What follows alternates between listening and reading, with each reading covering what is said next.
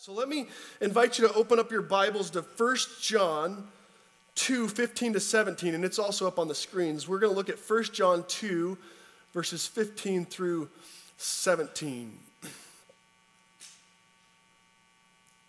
Let me pray for us, and then we'll listen to God's word. Lord, we, we ask that you would illuminate our hearts with this word, God, that we would be changed by it. We don't want to just uh, take it in, but we want to live it out. So, Lord, would you just keep us attentive this morning as we think about what you would have for our lives? In Jesus' name we pray. Amen. Do not love the world or the things in the world. If anyone loves the world, the love of the Father is not in him. For all that is in the world, the desires of the flesh and the desires of the eyes and pride of life, is not from the Father, but it's from the world. And the world is passing away along with its desires, but whoever does the will of God abides forever. This is the word of the Lord. Thanks be to God. We do not live on bread alone, but on every word that comes from your mouth, O God. Take a look at this picture up on the screen. Anybody recognize that guy? That's, uh, that's Ron Artest.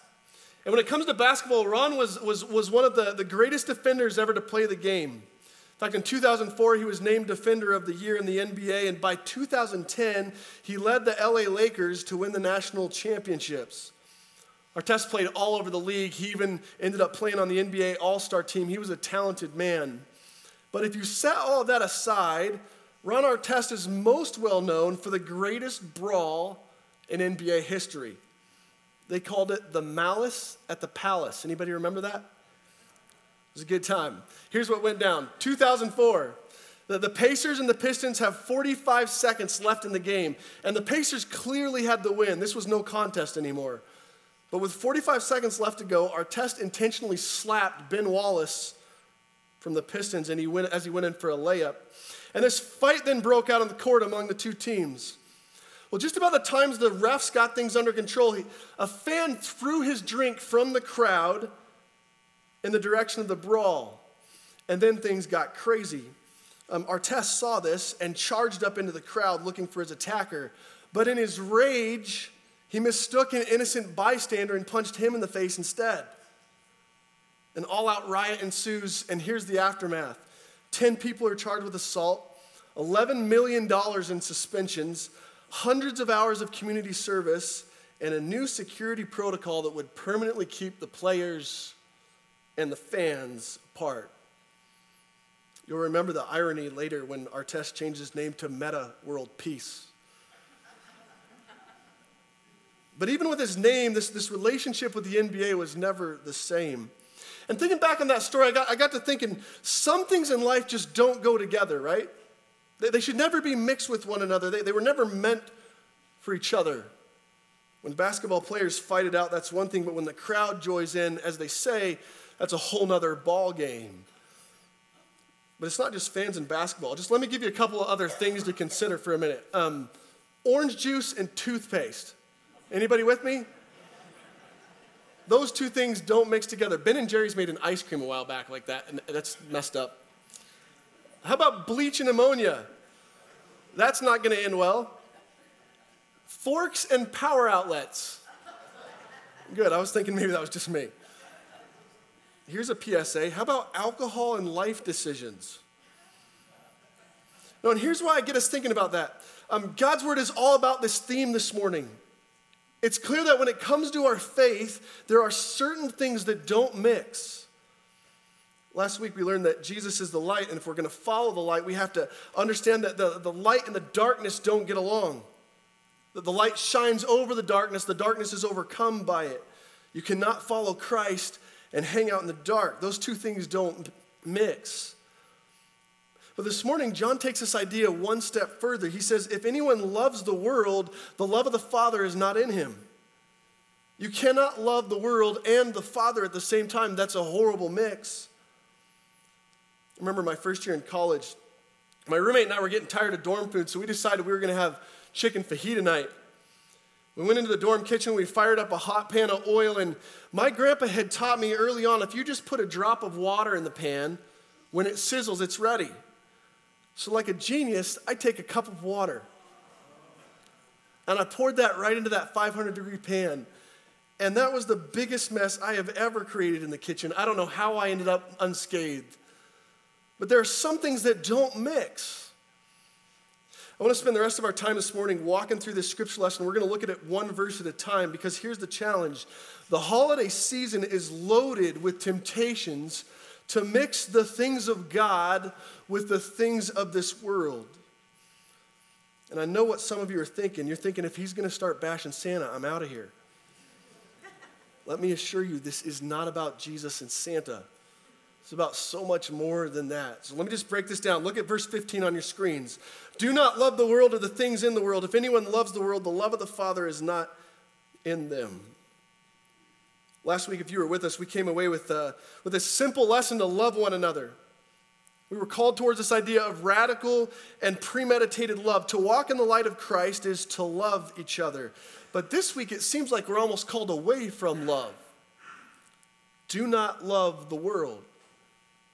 In this command, even its original language, it shows up in something called the present imperative tense.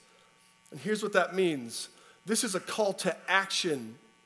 It's an imperative. To love the world is to leave the Father do not love this world. And in just three verses, God's word talks about the world six times. The Greek word that John uses is cosmos. Think cosmos in the sky. In First John, that can mean two things. It can mean the created order, the world and all the universe within, or it can mean the world that we live in, as in humanity in its fallen state. And it's really clear John's referring to the latter this morning. Here's how we know if you fast forward to 1 John 5:19, he lays it out perfectly. Look at this on the screens. We know that we are from God, but the whole world lies in the power of the evil one. Do not love this world. But you know, if you really think about that command, that presents an enormous question. Because one of the most well loved, famous pieces of scripture that drives all the purpose of the church and all of Christendom says what? For God so loved the world that he gave his one and only Son. So, how is it that God loves the world, but now for those who love the Father, we're taught to do the opposite? N.T. Wright lays out a case study for this. I'm going to meander for a minute, so hang with me. He says, Imagine an animal that you'd be really afraid of. Let's, let's say uh, an angry rhinoceros. And if you came around a corner and you found yourself face to face with this this terrifying, raging animal, would you love on it or run away? You can answer. Run. Yeah, you'd tuck tail and peace out. But, but let's take this one step further. Let's say you come across the corner and that same animal is in sinking sand. Would you not do all you could do to save him? See, I think the rhino is kind of like this world. God's love causes him to send his son to save the sinner, to save the rhino in the sinking sand. That's who God is. That's what we're called to be about. And yet, in many cases, that's not the cause that we fall in love with. See, because as Christians, our temptation is not to run from sin, but to join in. Not to save the rhino, but to be a, a part of the sinking sand. First John says to fall in love with that is to fall in love with something completely different. To love the world as God loves the world is to bring the truth of his gospel, but to love the world in its worldliness is to love our own destruction. If we're going to be led, if we're going to lead the lost to the one who can get them out of the sandpit, we got to quit playing in the sand. Love this not that. And then here's where things get even more complex. Look at this in verse 16 up on your screens. For all that is in the world, the desires of the flesh, the desires of the eyes, and the pride of life is not from the Father, but from the world. And now things are beginning to materialize. We, we can begin to grab onto this concept. This isn't about loving the people of the world. Of course, we're called to that. This is about loving the things of the world. And if you're going to love the Father, those things will never mix. John boils it down to three cautions. You might say three security protocols to keep us out of the malice at the palace. To love God is to leave behind the desires of our flesh first, the lust of our eyes, and the prideful life that we live. So let's look a bit deeper at these, uh, these three instructions. First, beware of the desires of your flesh. And I don't know about you, but the, the hardest part for me about the holiday season, hands down, is this word called gluttony. Anybody with me? I mean, you name it, the holidays are packed with, with food everywhere you turn. Scientists say on average, an American will consume 3,000 calories on Thanksgiving Day alone. You add in drinks and dessert to that, and by the end of the day, by the end of those three hours of a meal, they say we'll take in 4,500 calories. Soak that up for a minute. And we tell ourselves it's not just one, it's just, it's just one meal, right? And, and yet the food train, if you think about it, just keeps coming. Thanksgiving leftovers, and then Christmas Eve, and Christmas Day, and New Year's Eve, and New Year's Day, and it just, the fridge is packed with food. And I guess I pick on gluttony because it's relevant. That's what our flesh desires this time of year too much food, too much drink. But this passage refers to all the lusts of the flesh. And if you think of that, we live in a world that has normalized the desires of our flesh greed, pride, money, violence, sex, nudity, that all comes standard on your Netflix account. No need to pay extra. And the scriptures teach us that this desire from your flesh, it's not a desire that comes from the Father. That's a craving that's been enticed by the world. A life that's overcome and controlled by the senses is a life that's left the lordship of Christ behind. You cannot love the things of this world and love the Father. And here's where it all begins. Our lesson says, second, that this obsession often comes from the desires of our eyes. You know, it's no secret. We're, we're a visual people, right? Images have power, they can even control us. Tony Reinke just released a new book recently titled The 12 Ways That Your Cell Phone is Changing You. And in his book, he talks about how this distraction of technology is now like quite literally an extension of us. And because of that seamless relationship, we forget that over time, what we see is changing who we are. Just consider all that our eyes see, even just this time of year, and let's just consider through our phones for a minute. Already, we're being hit with images and advertisements and marketing campaigns that are happy to tell us exactly what Christmas should look like. We don't have to wonder about whether we have it all together. The world has already told us we're inadequate. We looked on our phones and we see this deception of perfection, and then we look around our own lives and we, we see this scene that's something entirely different. So we go back to our phones to escape it. And we click and we scroll and we swipe and we like and we share. And it's almost as if the more that we connect with our phones, the less we have to face the reality of ourselves. And here's the best part if your eyes see something you want, all you have to do is click. This scripture isn't about the evils of technology, though. In fact, I actually think technology itself is, is neutral. I use my phone for worship planning, I use my phone for Bible reading, for family photos, for good things. The issue isn't our phone. The, the issue is the desires of our eyes and the love affair that we have with this world when the first love we were supposed to have was with Him.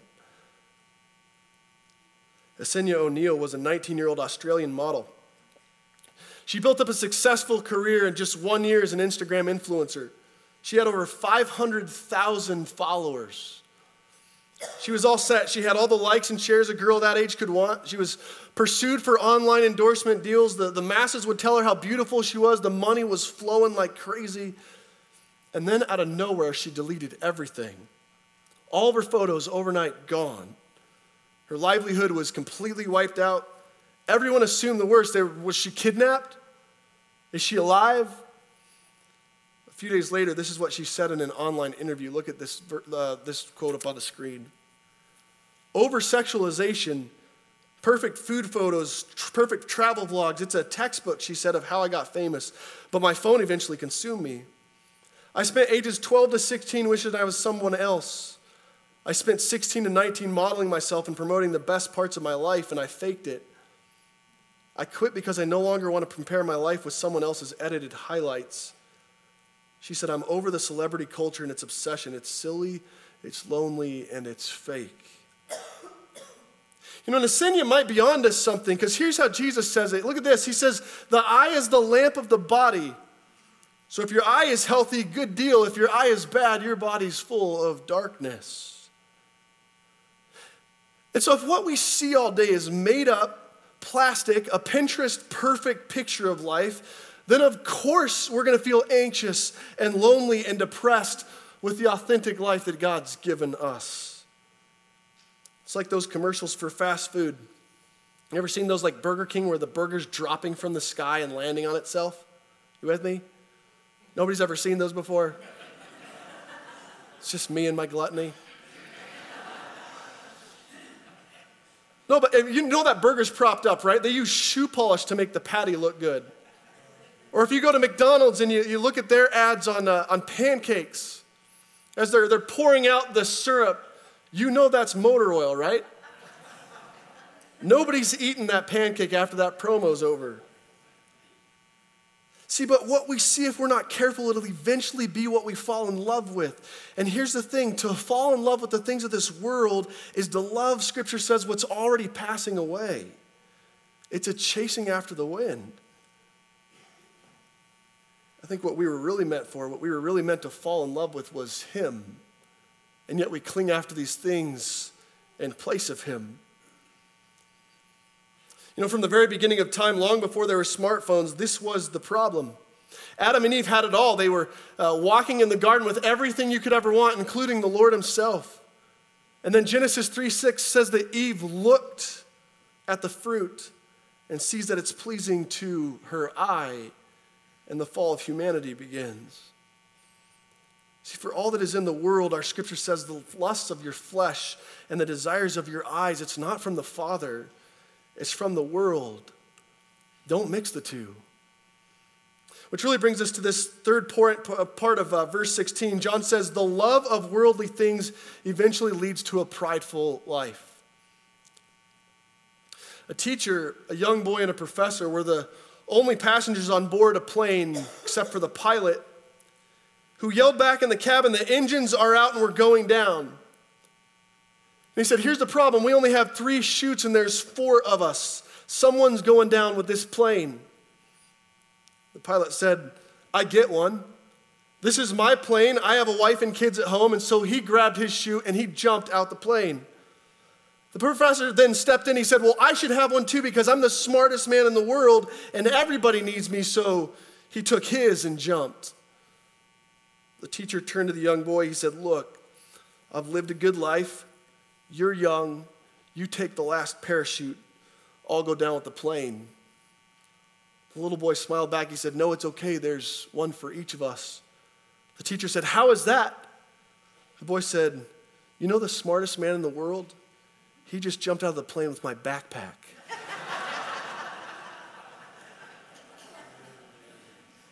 it doesn't get any better than that. Proverbs 16, 18 says this Pride goes before destruction, a haughty spirit before the fall. I think, particularly around the holidays, we can easily find ourselves in this prideful game of comparison. Who in the family got the bigger Christmas bonus? Who got the highest promotion of the year? Who came with the latest and greatest toys? Who went on the best vacation?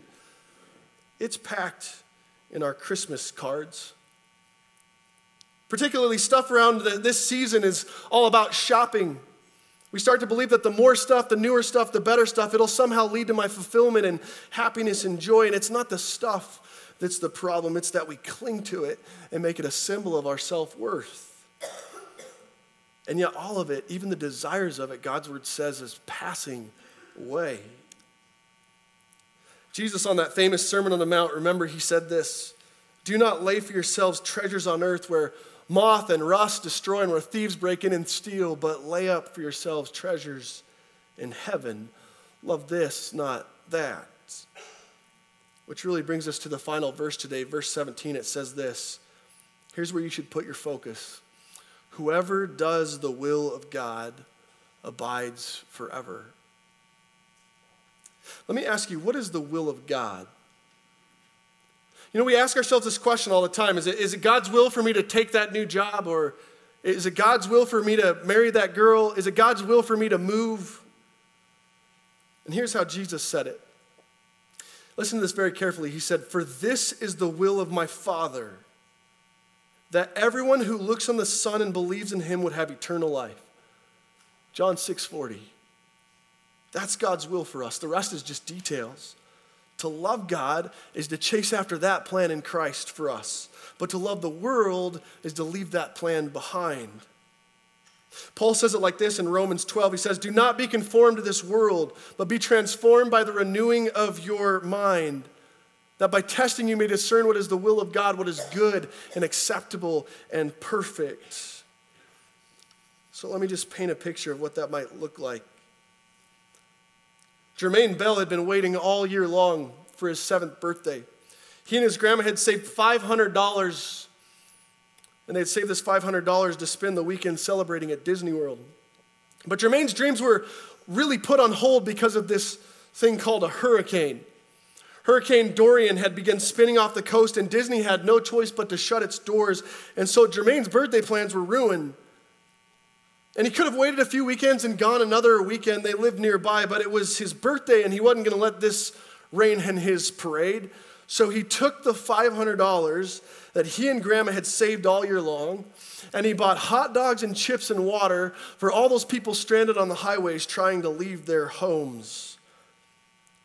And even when Jermaine's hopes and dreams were shattered, his love of the Father remained.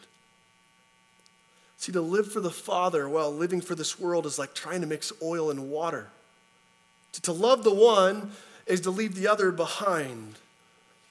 But this is what we're taught this morning do not love this world or anything in it. If anyone loves the world, the love of the Father is not in them. For all that's in the world, the desires of the flesh and the eyes and the pride of life is not from him, it's from the world. And it's all passing away. But whoever does the will of God and lives for Christ abides forever. Let me pray for us as we step into communion together. Let me pray.